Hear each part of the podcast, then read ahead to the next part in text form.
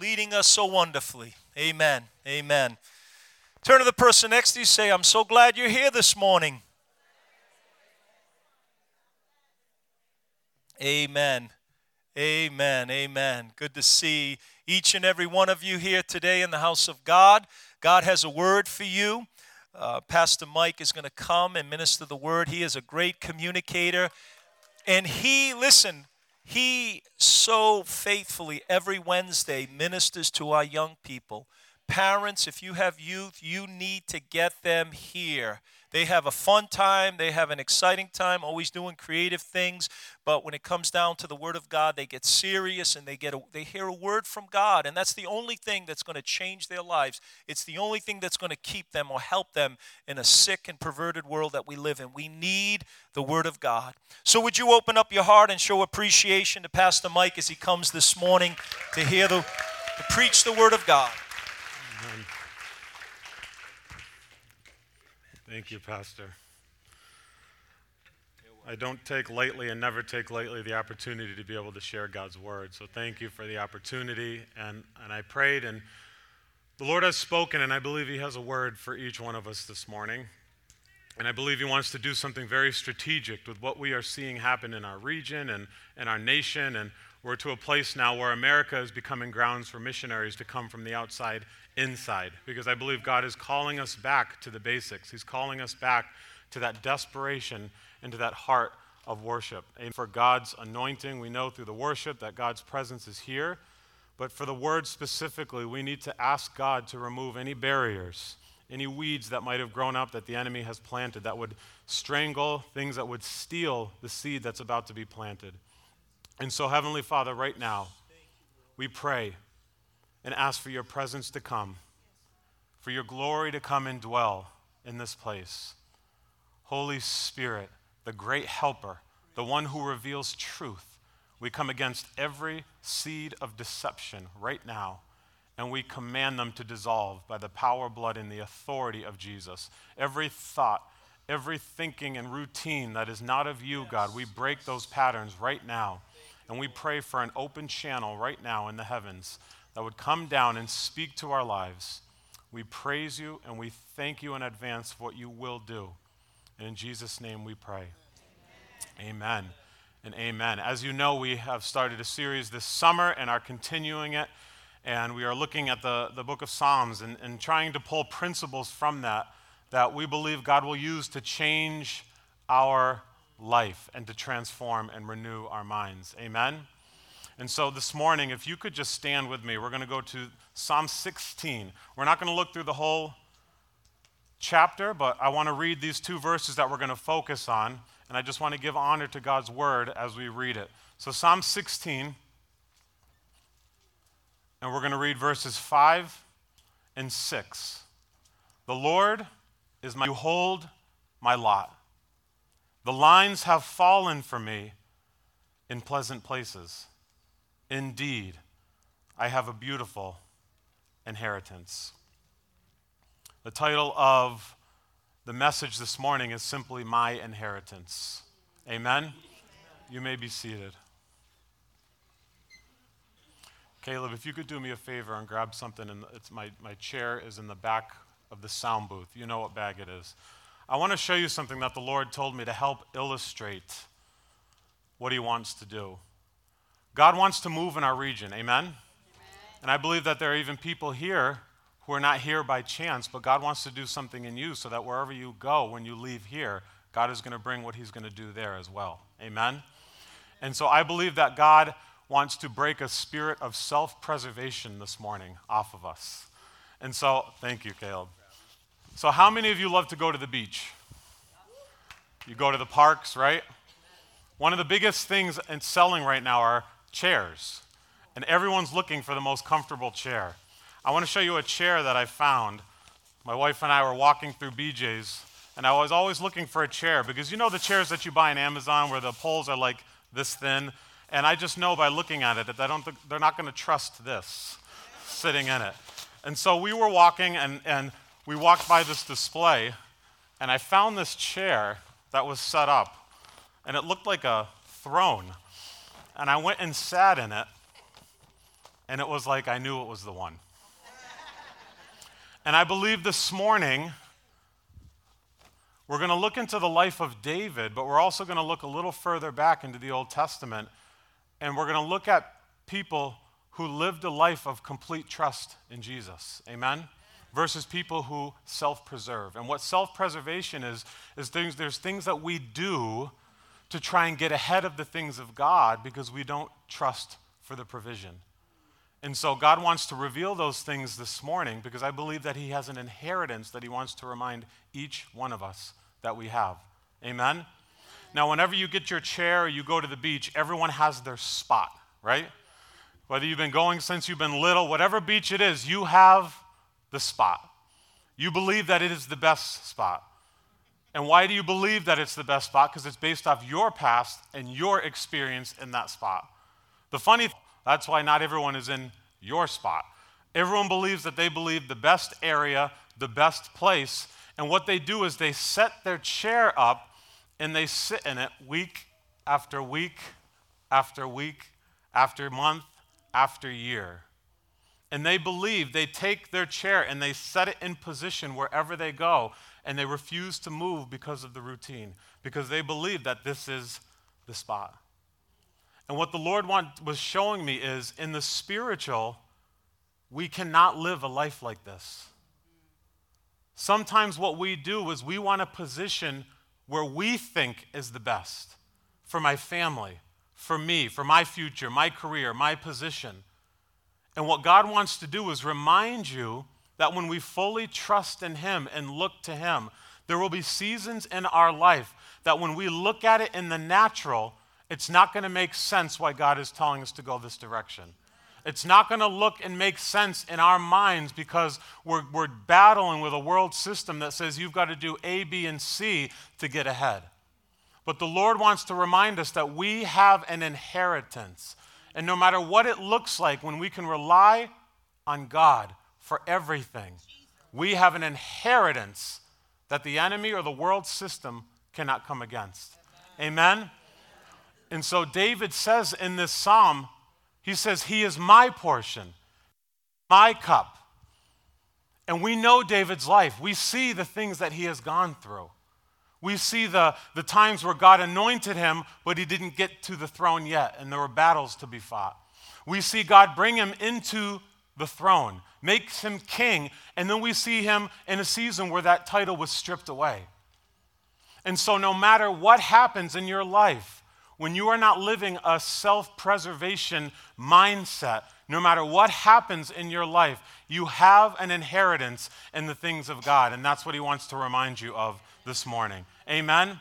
God will bring you to places where, in the natural, it will not make sense or line up with your thinking or your preference. But the Lord says in his scriptures, He says, My thoughts are not your, my ways are not your and it's so easy to, to understand that scripture, but at the same time, to live it out is something different. The Lord also says to, for us to not lean on our own understanding. He says to trust in the Lord in all that we do and lean not on our own understanding. And when we begin to live this out, you will, if you haven't already, will come to a place in your life where God will call you to go somewhere. And when you look at it with your eyes, it will not make sense, but God is doing something in you. And it's important to understand that where you position your chair determines where you're going to be later in life. Where you position your chair is going to determine where your children will be later on in life. Where you position yourself affects not just you, it affects your family and it affects the generations to come. Amen? And so this morning, my prayer is, is that we will reposition where we are sitting. We will allow God to reprogram the routines in our life. And so, how do we make this practical? I want to go into the scripture in Genesis. We're going to go back a little bit. So, if you could flip with me to Genesis 13, we're going to look at two people. And my prayer this morning is that we would have the prayer of David in Psalm 16, where we would be able to stand and say, no matter what situation I am in, that the Lord is my portion, that He is my cup, amen, and that I have an inheritance in Him. Genesis 13, starting in verse 8. It says, Then Abraham said to Lot, Let there be no strife between you and me, and between your herdsmen and my herdsmen, for we are kinsmen. Is not the whole land before you? Separate yourself from me. This is important. If you have a Bible and you don't mind underlining it, I want you to underline that phrase right now. Because in order for God to begin to do things in your life, in order for you to begin to have revelation into the inheritance that God has for you, you've got to separate yourself from people who are living a life of self preservation. Because when you are with someone who is on self preservation mode, then that distrust, whatever it is, is going to be put into you. And so Abraham, Lot was a, it was a mooch. Anyone labeled a mooch growing up? You know, there were mooches in uh, my high school and middle school. You never wanted to be that. Those are the people who, when you opened up your lunch, they'd pop up and they'd make their rounds and they'd come over and try and you know get your fruit snacks. You know give me a couple of those. Then you see them go to another table and let me have a few of those chips. Anyone know that title? No one wanted to be labeled a mooch. But there's a separation that must take place in our lives for us to fully trust in what he wants to do and so it goes on to say in verse 9 it says is not the whole land before you? Separate yourself from me. If you take the left hand, then I will go to the right. Or if you take the right hand, then I will go to the left. We are already seeing a faith that's in Abraham. When you are a self preserver, you take what you want first. You look and see what's the best, and you're the one who jumps ahead. You're the one who grabs the best seat. You're the one who grabs the biggest portion. That is what a self preserver does. But we are already seeing a trust that is in Abraham's life because he said, It doesn't matter what you pick, my inheritance is in God. God has promised me things that I believe. So whatever you pick, I'll walk the other way, and I know God will bless me. Amen? So he gives Lot this option, and look at verse 10. And it says, And Lot lifted up his eyes, and he saw that the Jordan valley was well watered every, everywhere, like the garden of the Lord, like the land of Egypt, and the direction of Zoar. This was before the Lord destroyed Sodom and Gomorrah. So listen to this. So Lot chose for himself all the Jordan Valley, and Lot journeyed east. Thus they separated from each other. It is so key that we get rid of the things that cling to us that would put us in a mode that says, I have to get to this point in order to have this or obtain this. Full trust is in God means that we still work hard. We still seek out things. We, we still store up. But if, if the motive becomes where I look up and I see what I want, there will be a, come a time in your life where those things will be taken away. Anything could happen. The stock, market could crash. You lose your job. Your company goes under. There was a, jo- a company that I worked for before I moved here, huge company known globally. You'd never think that they would relocate or they would. And the only problem with this company is, is they, their stock would only go high in certain seasons. It was a national gun company. And so, to be real, when the elections would come around, if a Democrat got into the White House, gun, the gun sales would go through the roof because it's known that with the Democratic Party, there's more of a holding on carrying and things like that. But whenever a Republican went in the office, the sales would plummet. There was a time where I, I believe it was um, President Obama when he got in office, gun sales went to 300%. We were hiring 25 to 30 people a week Things were flying off the shelves. And this is not a stance on Democrat or Republican. I'm just telling you that I worked for a company where you never knew if you had a job or not. There were people that I would hire that week and you would give them a badge of authority, and then the next month you'd be taking and revoking that badge. And it was always based on the market. There are things that we have. We have jobs, we have, we have titles, we have positions. When we take step and ownership over it and usurp God, Anything can happen to that. And when we lose that, we feel like we've lost everything. But when Jesus is your inheritance, when you allow God to give you things and to, to walk into different seasons in your life. It doesn't matter what happens, it doesn't matter how the stock market fluctuates, it doesn't matter how well your company is doing. You have an inheritance with God, and He will take care of you no matter what you're going through. Amen? I don't want to be like Lot, who looked up and he saw in his eyes what he thought was best. And so this morning, where you position your chair is extremely important because Lot positioned his chair, his tent, his family in a place that was not good. Because it would only be a matter of time where he set his chair up facing towards Sodom, which was a city that God was going to destroy. If he was connected to the things of God, he would never have set his chair there. And sometimes we think we can sit on the line. We can, we can get as close as we can. But it wasn't for long before Lot set his chair here, outside facing it, to a point where people came to him, and now he is an official in the most wicked city with his family.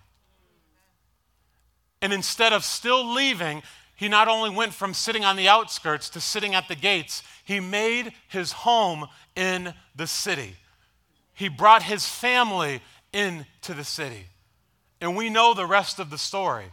God brought down burning sulfur and destroyed the city. There's archaeologists that have dug up and seen the charred remains of this city. So it is very crucial this morning where you position your chair where you position your tent. Amen? Amen? Let's look at Abraham. Verse 12 says Abraham settled in the land of Canaan, while Lot settled among the cities of the valley and moved his tent as far as Sodom. Now, the men of Sodom were wicked, great sinners against the Lord. The Bible is very intentional about every word that's in the Bible. These were not just sinners, these were great sinners. And look at verse 14. The Lord said to Abraham, after Lot had separated from him, this is important. The Lord spoke to Abraham after the separation, after we separate ourselves from people who live in self preservation mode. It's after we do that that God will begin to speak things into your life. So once Lot separated, once that spirit of greed, once that spirit of lack of faith was separated from him, Abraham could fully receive what God was about to speak. Amen? Amen? It says, Abram settled in the land of Canaan while Lot settled among the cities of the valley and moved his tent as far as Sodom. In verse 14, it says, And the Lord said to him after Lot had separated from him, Lift up your eyes and look from the place where you are, northward, southward, eastward, and westward. For the land that you see, I will give to you and your offspring forever. When we are in self preserve mode, we only see straight ahead. We walk in a straight line and we grab what we can and we store it behind us. There's an angle that God wants you to see this morning. When we live in self preservation, we only have one direction. But when Abraham believed in God and the inheritance that he had, he said, Lift up your eyes. God spoke to him, Lift up your eyes. How do we know that we're in self preservation mode? Is when we look up and when we see the land, when we see the things that we want, and we move forward in steps in those instead of waiting for the Lord. But when God said to lift your eyes up, He said, don't just look this way. He said, look southward, look westward, look eastward, look everywhere. And everywhere that you touch, everywhere that you see, you will have an inheritance, not just for you and your you, but for your families. Amen. How many of you want to know your inheritance? That it's not just directly in front of you, but everywhere you walk, everywhere that God brings you is your inheritance in the things of the Lord. Amen? That is our inheritance. David had many great victories and he had many failures and defeats. But he could still say in this psalm that God is my portion. The world is not our portion. The world system is not our cup. It is God's inheritance in our lives that does that. And so I've learned this in my life and am still learning it in my life. I've gone through a lot of transitions. And I remember when my mom and I were discussing about the next stages of my life. When my mom adopted me, the Lord spoke to her and said, He's going to be a pastor. I didn't start walking in that until I was in my mid 20s. I was looking at what I wanted. I was going to school for three years for criminal justice because I thought that's a good field. I'm a big guy. You know, I don't have to do much. If I tell someone to pull over, they're going to pull over. And so I went, I went to school for that because I thought this would be a good this will be good for money in the bank after, for retirement. Uh, we had police in my family. And so God allowed me to walk three years of my life doing what I wanted to do, but I wasn't settled. Things weren't happening. I kept losing things. I wasn't feeling the presence of God in my life. And I remember it took a secular teacher stand up on the first day of one of my classes in criminal justice and he pointed at the classroom and he said if you are not sure 100% that you should be in this field, leave the classroom and don't come back tomorrow. I don't know if he does that every semester. This, he was a professor in that school for 35 years. He was known to be harsh, he was known to be strict, but I can tell you, I knew that that word was for me. God used a secular man who didn't want anything to do with the things of God to speak a word into my life. And when that seed got planted in my heart, I remember there was an assistant pastor at my church who pulled me aside because he recognized that I was lost. He recognized that I wasn't walking in the full things of God. And so he recommended a Bible school. I had only driven through Rhode Island and maybe been to one or two beaches growing up with my family. But I started researching this little Bible school in Barrington. It was kind of run down a little bit. But as soon as I went to the website, they had one little picture on it. And I looked at that picture, something drew me to it. I went to a, a, a campus experience and felt the presence of God. And I came back and I told my mom, I think I have to go here. You know, unfortunately, at that time it was Zion and it was known as a faith school. Because at that time, there was no tuition. Well, I believe that it's more of a faith school now because now you have to pay tuition. we have to have the faith for our student loans to be paid. So it's still a faith school because it went from free to now just like every other school. And I remember going there thinking and talking with my mom. We sat in the financial aid office and we're talking, okay, I'm going into this field that t- people are telling you not to go in because of finances, and we're paying this much more money to go. And I remember sitting there and we just had the faith that God will provide. It didn't make sense in the natural. It did not look like, okay, this is going to be a great thing, but I felt something in my heart. I had people around me who spoke it into me. And God began to put me on a path that, even though in the natural didn't make sense, God would provide. Now, I remember stepping on campus my first semester, and what they would do is they would put you in what they called helps churches. So they had churches that networked with the Bible school where you were assigned to go and serve at that church, whether you liked it or not. And the rule was you would serve at that church for a semester. If you didn't like the church, then you could get out of that church and go somewhere else. And so, as freshmen, you kind of get the bottom of the barrel, which means it's like the higher you are in seniority, the closer proximity the churches are, so you can save on gas. But when you're a freshman, they're going to put you in the outskirts where you have to drive 45 minutes every Wednesday and every Sunday. And so I got a church that was a 45, 50 minute drive from the campus. And I had juniors and seniors telling me, you've got to get out of that church. It's an old church. They do old hymns. They have a lot of old people. The carpet is pink. And they said, it's the number one church where people would leave after the first semester. And so that's preservation because that's students coming into a campus, into a Bible school, looking with their own eyes on what they think is going to benefit them the most instead of saying, God, where do you want me? And so I had that seed spoken in. I remember the first service, I'm sitting in the chairs like this. I'm hearing songs I had never heard. People are opening hymnal books. And I remember saying in my spirit, I'm out of here after the first semester. And I remember when I drove home, the Lord spoke to me and said, Did I tell you to leave that church? I said, No.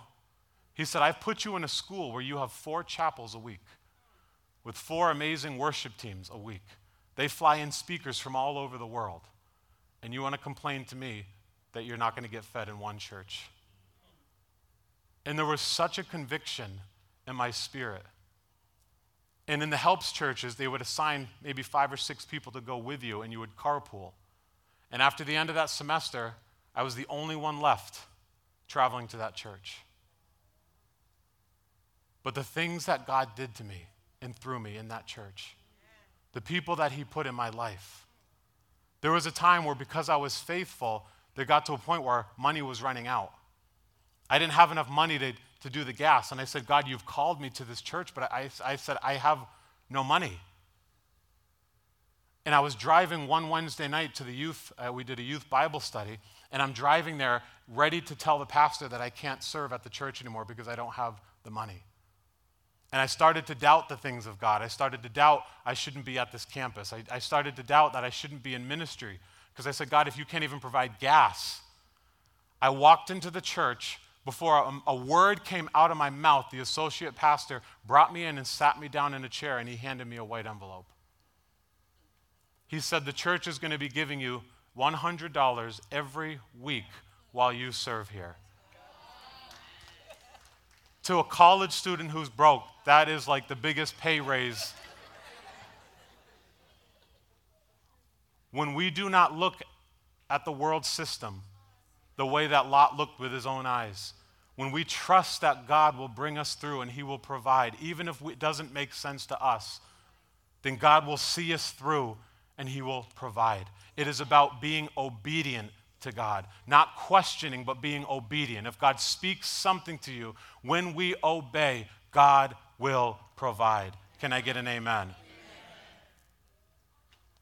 And so I met my lovely wife, who God gave me because I could not sing. And so I started a Bible study in the conference room at this church, and God brought growth to it. But I, we, I literally would speak from the Bible and I would push play on a CD, and that was the worship. And so God brought Tara into my life, and, and it was just amazing to see God bring growth and expansion. And, and God was moving to a point where the college actually moved. The college moved we got this alert saying we have a new campus 30 miles north of Boston and we're moving. And so what we did is we assumed, because the campus is moving, that we're going to go to another church.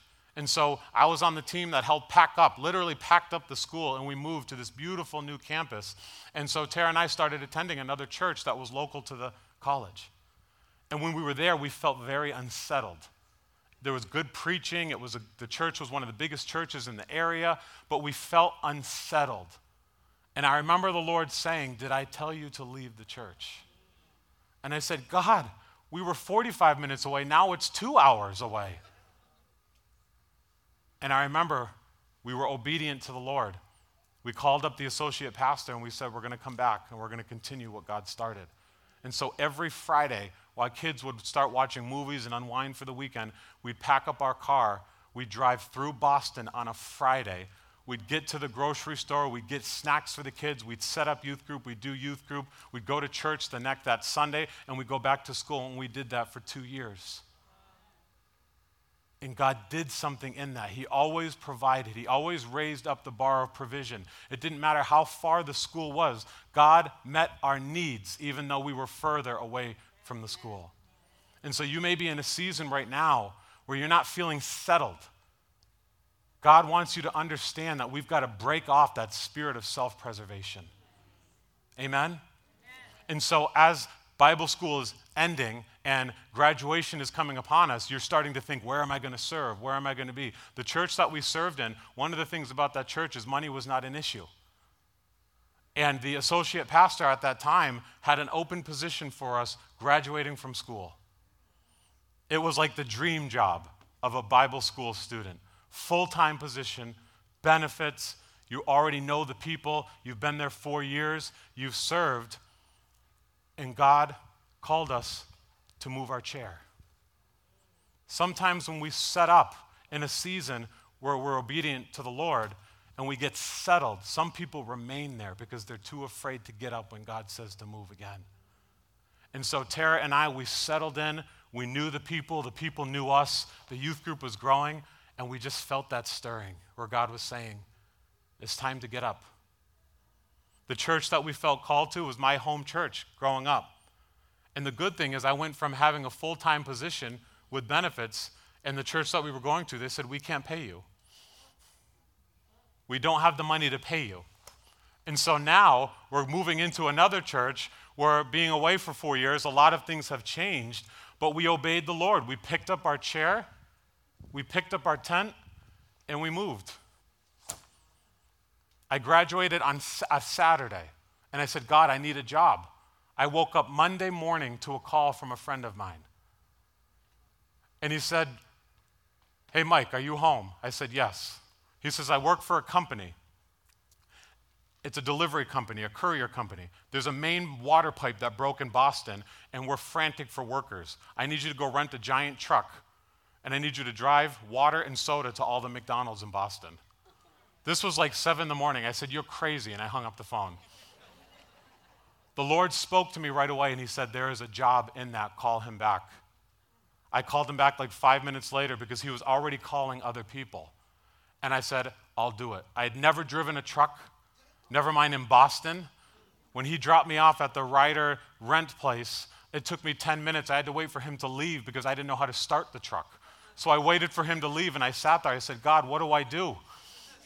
They had loaded all the soda in the back, and so I just figured it out. I started driving. I drove into Boston. I'm praying as I'm going down the one way streets and the narrow streets, praying that I'm not clipping cars as I go. I get to my first spot. I open up the back of the truck, and there are stacked pallets of soda. And I'm looking, and I'm like, there's no hand truck. So I go into the manager of McDonald's. I said, you, Do you have a hand truck? In my mind, I'm thinking they must provide that. He goes, No, we don't. So I had to hand lift every pallet, moving it. And I'm driving through the night. I'm exhausted. I'm tired. I get home at three in the morning. I still have the truck. I pull it up to my house. I park it. I go up to my bed and I fall asleep. The next morning, my friend calls me and he says, We realized that you didn't have a hand truck. The amount of work that you did, he goes, We apologize for that. But he said, We recognize the work that you do. We want you to come on as an independent contractor, and we want to give you a local route around the city. Job provided, just like that. Sometimes it doesn't make sense when God tells us to pick up and move our tent, to move our chair, to readjust. Because in my mind, if I took that position, I was thinking, God, there's, there's nothing for my future. There's no job, there's no position. But God provided every step of the way. And so we served at that church for five years. God moved. We saw the youth group grow. God was doing amazing things. Not only did He give me the job that would provide financial security, the company that I was mentioning before was a globally known company. It was the highest paying job that I had, and I had the greatest benefits. My wife worked for a great company, was making great money, had a great schedule, had great benefits. One of my job, my dream jobs was to coach basketball. And I remember I was driving and I got a call from an athletic director saying, Someone gave me your name and we have a vacancy for a varsity coach basketball position. So I went for the job and I got the job. And it was one of the greatest four years. God taught me so many things in that position, working with families, traveling with the team, and doing practices, coaching, raising people up. It was an amazing opportunity. But how many of you know sometimes you get into a season where you start to get unsettled again? Right? We started to get unsettled, and a job opened an opportunity for us to come here to Providence. And so I remember we came and we met with Pastor Richard and Pastor Lisa. And they talked to us about what God was doing here. And, and for me, this was a big move because I was moving away from my family and my friends and what I had known.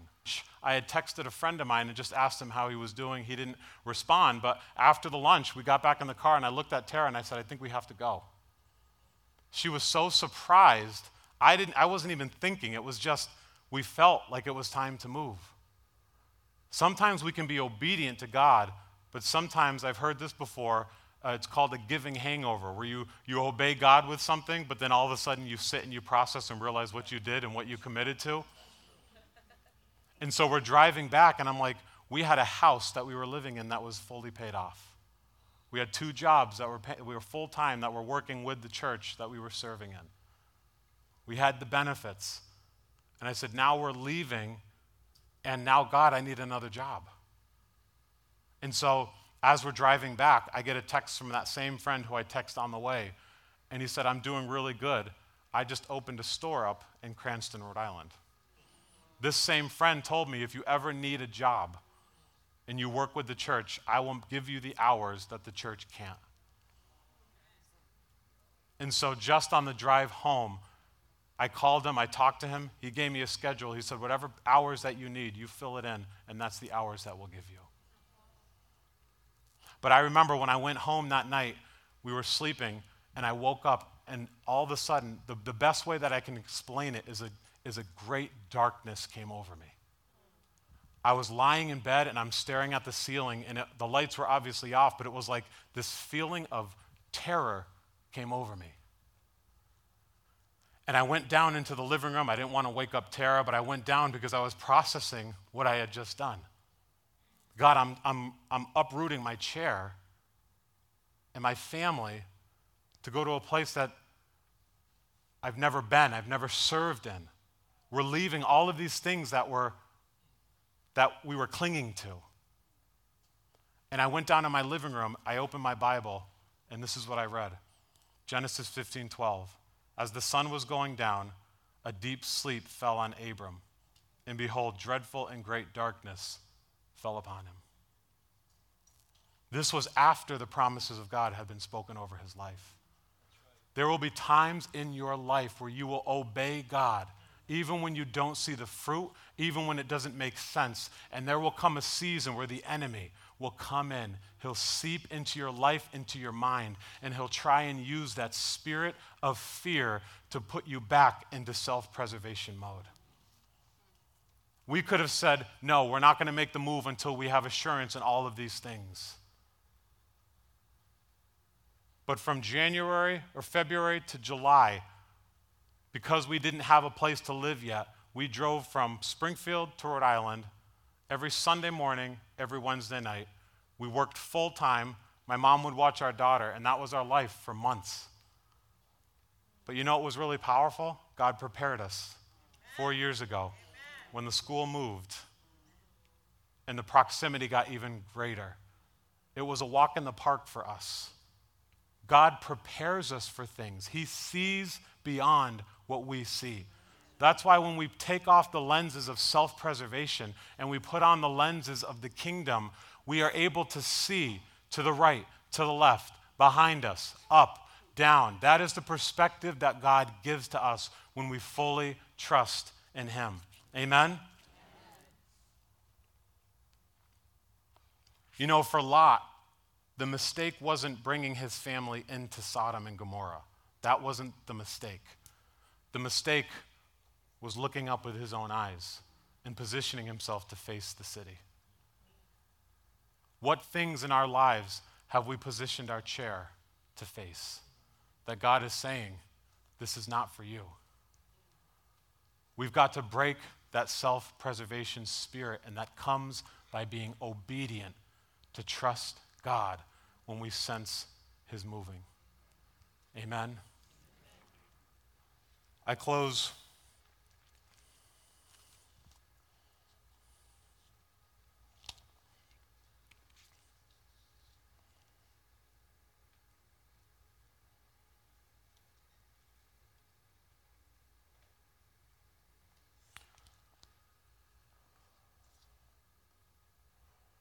There's people that the Lord wants to do something very specific.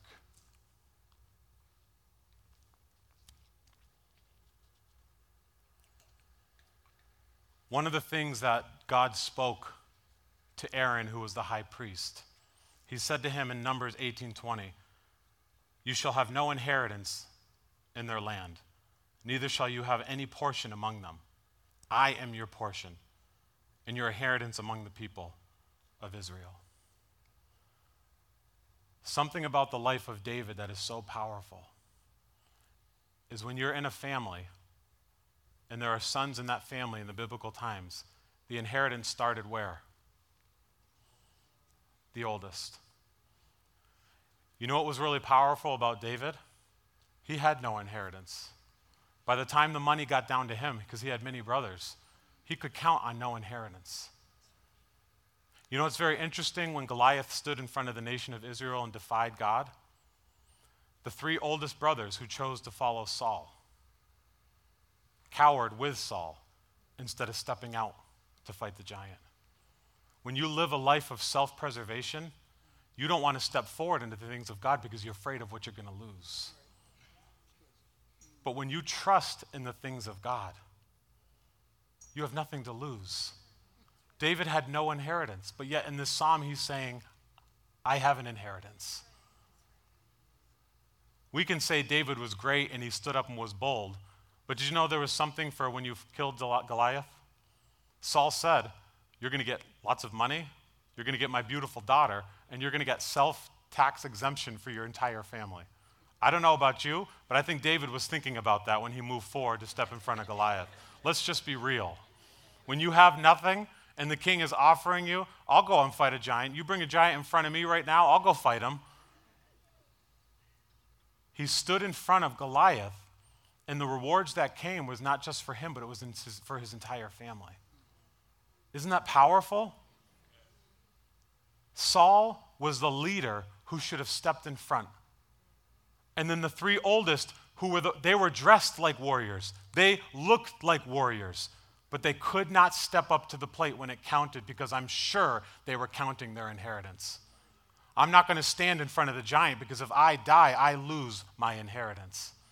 David steps in front of the giant because his inheritance wasn't in what his father could get him, it was in what his heavenly father could give him. He stood in front of that giant and said, How dare you defy the ranks of Israel? And he stood in front of that giant. And I believe that there is a giant that is standing over America right now. And God wants to move in the churches. And the only way that we're going to have faith enough to stand in front of the giant is to break that self preservation spirit and look to God as our hope. Amen? And as our provision. I have seen the hand of God continue to provide for my family year after year after year. I have seen my mom praying over bills every night for God to bring provision. She was a nurse. And she could have gone off and, and, and rode into the sunset and built up a great inheritance, built up a great way to retire. But instead, God uprooted her and she began to adopt not one, not two, not three, not four, not five, not six, not seven, eight children who were living in darkness, she gave up that inheritance and began to pour into us. And the Lord told me, Mom, that God wants to remind you that you have an inheritance in Him. We have seen God do things in the past couple years. He has opened doors for her. She has no retirement, but she's living in the place of her dreams because decades ago she said, You are my inheritance. Who's your inheritance this morning? I'd like you to stand with me as we go to the Lord in prayer.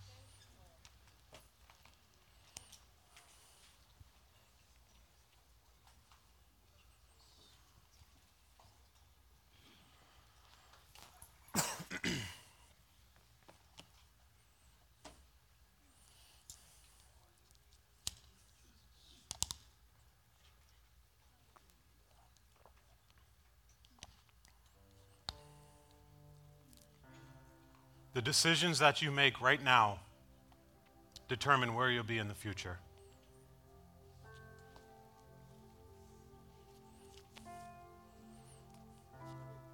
The end of the story. God says to Abraham in verse 16, I will make you your offspring as the dust of the earth, so that if one can count the dust of the earth, your offspring can also be counted. Then he said this Arise Walk through the length and the breadth of the land, for I will give it to you. So Abraham moved his tent.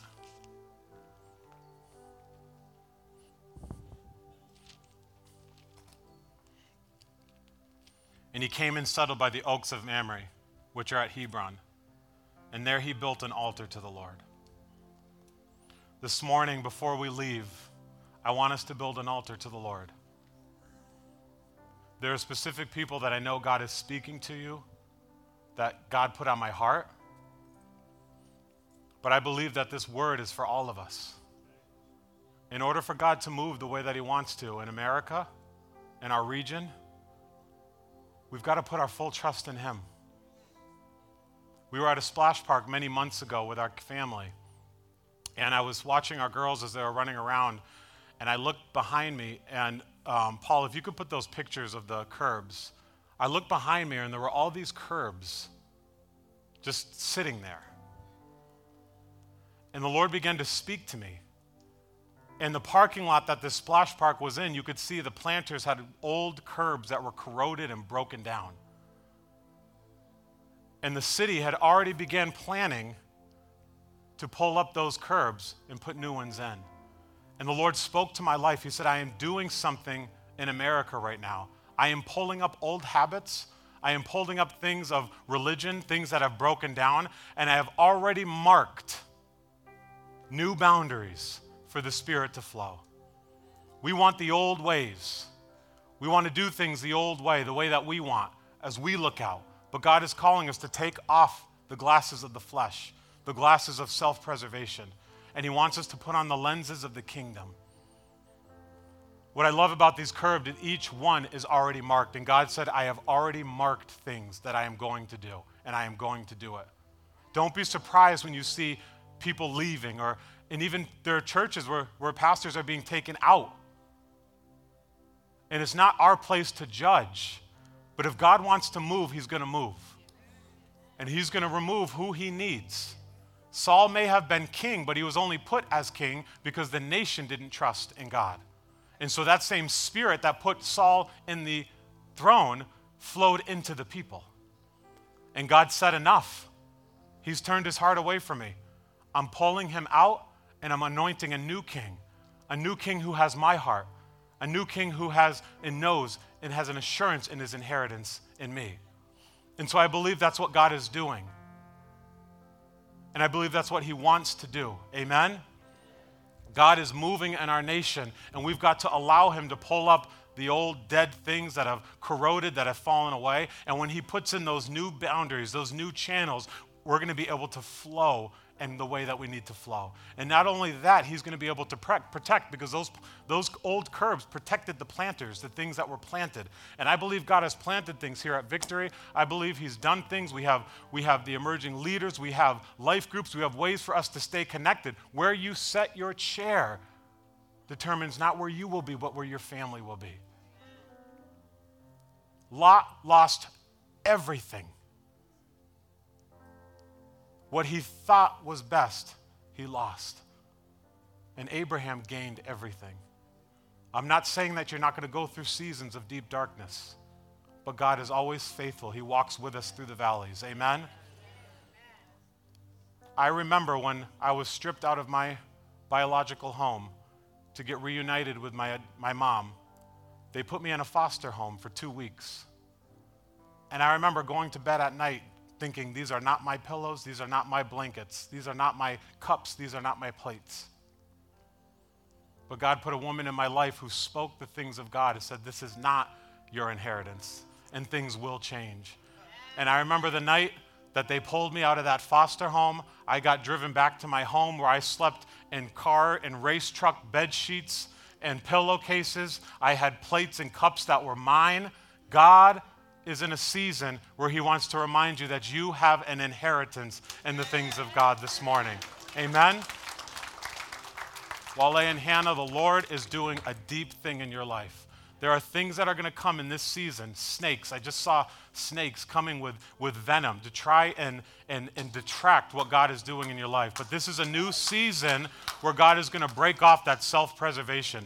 There is a spirit of the enemy that's trying to get in through a, the, the system of the world, and God is going to break that. He's going to show you that you have an inheritance in Him. And so lift up your hands as we just pray. Heavenly Father, right now we pray for the anointing of the Holy Spirit. We break off that world system, that mindset that thinks I have to get, and this is what, ha- what, what it has to look like. We take the lenses of the enemy and we take them under our feet and we shatter the lenses right now and we place the lenses of the Holy Spirit over their eyes. Lord, that when they look ahead into the things that you want to do, as they celebrate this unity, this joy in being married, God, that you would not allow the emotions to overtake the decisions that must take place in the weeks and months to come. God, I pray that you protect them. God, I pray that you begin to show them, as you showed Abraham, that you can look to the right, to the left, behind, in front, wherever you walk, whatever you touch is going to be yours, not just for them, but for their offspring. And so, God, I speak that over them right now by the power, blood, and the authority of Jesus Christ. Is your brother here, Paula? Yeah, I want to pray for you. Just come. There's a spirit of Jonathan in you. The way that you communicated yesterday, Jonathan had a right to certain things, but he had a sensitivity for God, and so he was willing to let go of those things. And the Lord just told me that there is a season that you're going to be coming in where you are going to be a mouthpiece for the things of God. And He's going to, there's certain things. If you can put that image back up, Paul, of the curbs, He has marked something on you already. And so those curbs are still there because we just went to the splash park yesterday. But there's blueprints being done from the city where they already have a date where those old curbs are going to get ripped out. And God is already has a date, things that He has marked in time that He's doing in your heart. And it's only a matter of time where those old curbs, those old ways, those old tabards are going to be pulled out, and He's going to place in sharp, firm things, and you're going to know exactly where to walk when God says to walk it. And so, Heavenly Father, I just pray for the anointing of the Holy Spirit over this young man's life. We pray, God, that you would pull out the old, corroded things, God, that the enemy has tried to use. We pray by your word that you would place in him, Lord, a desire to know your word, a desire to be hungry for the things of God. We break every distraction, every person that is in a self preservation mode that is around him. God, we break that right now. In the name of Jesus, we pray. Amen. Amen. I want to remind you something. When David stood before the giant, it was his oldest brother who mocked him. When you stand for the things of God, the people who live in self preservation will mock you for the things of God. Why? Because it made him look bad. He should have been the one stepping in front of the giant, but his youngest brother comes in with a bigger heart. He's not trained, he doesn't even have the armor. And so sometimes when we step forward into the things of God, those self preservation spirits will attack you. And so, right now, what I want to do is, I felt like the Lord said, we have to build altars this morning. And so, if you feel like, you know what, I, I want to take my chair, I have it in this position, I have it in this way, and God may have you there. You may be living in obedience. So maybe you want to say, God, I want to live in assurance that this is where I am. Maybe some of you have positioned your chair this way and you're facing something. You haven't walked into it yet, but you're facing it, and the enemy's trying to channel you away from God's presence. And you want to say this morning, God, I want to be, have the full assurance that my chair is positioned towards the things of you. I'm going to just ask you to come forward and just find a place at this altar. I asked the worship team to just sing a song that I just felt was in my spirit. And we're going to sing that this morning.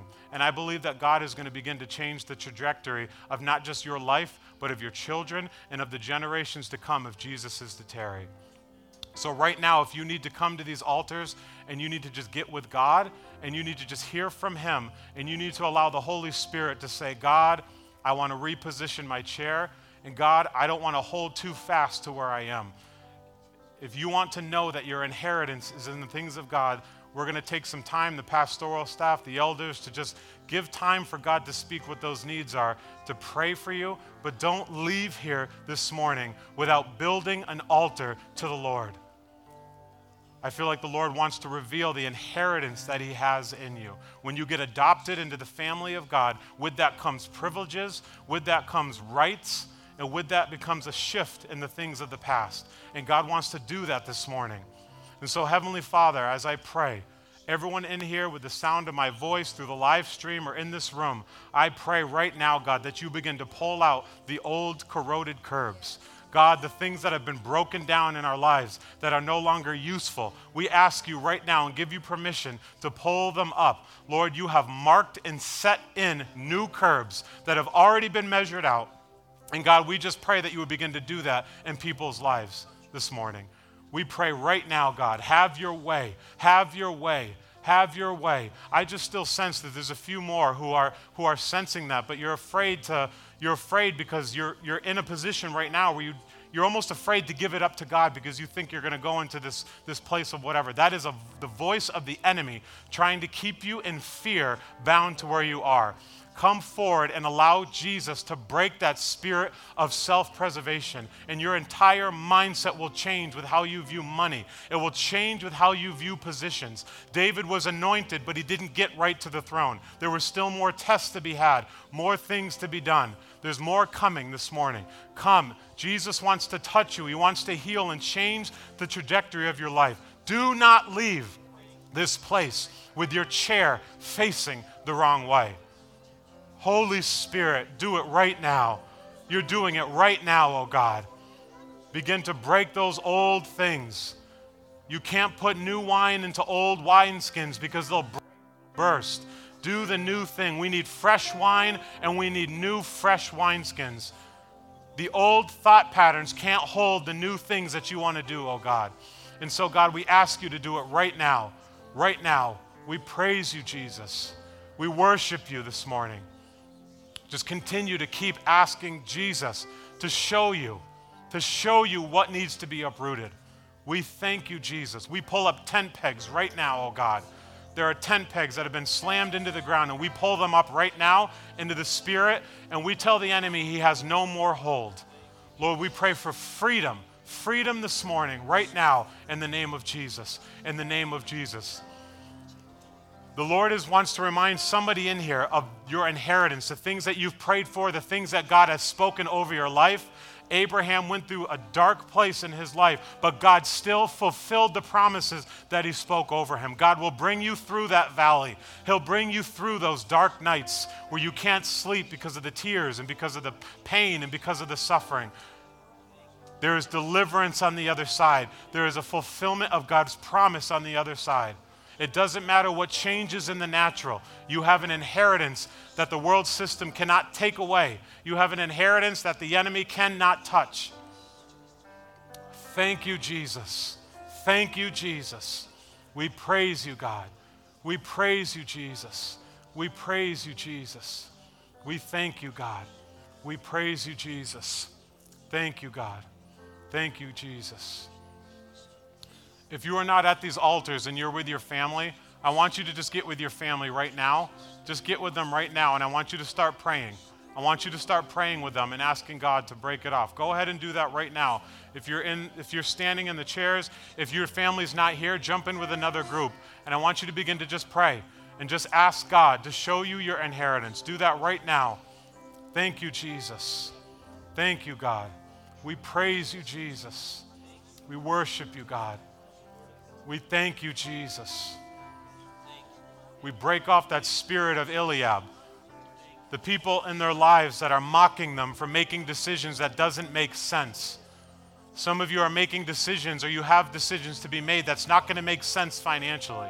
And so, God, we break off the spirit of Eliab and we break off the spirit of Saul and that, that spirit of self preservation that's trying to mock them to keep them where they are. We break it right now. It's broken in the name of Jesus. In the name of Jesus. David said, He is my portion, He is my cup. I want you to begin to declare that right now. Jesus is my portion. Jesus is my cup that never runs out, that's always overflowing. We praise you, God.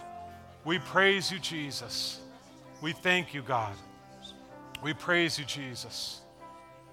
Thank you, Jesus. Thank you, God. Thank you, Jesus.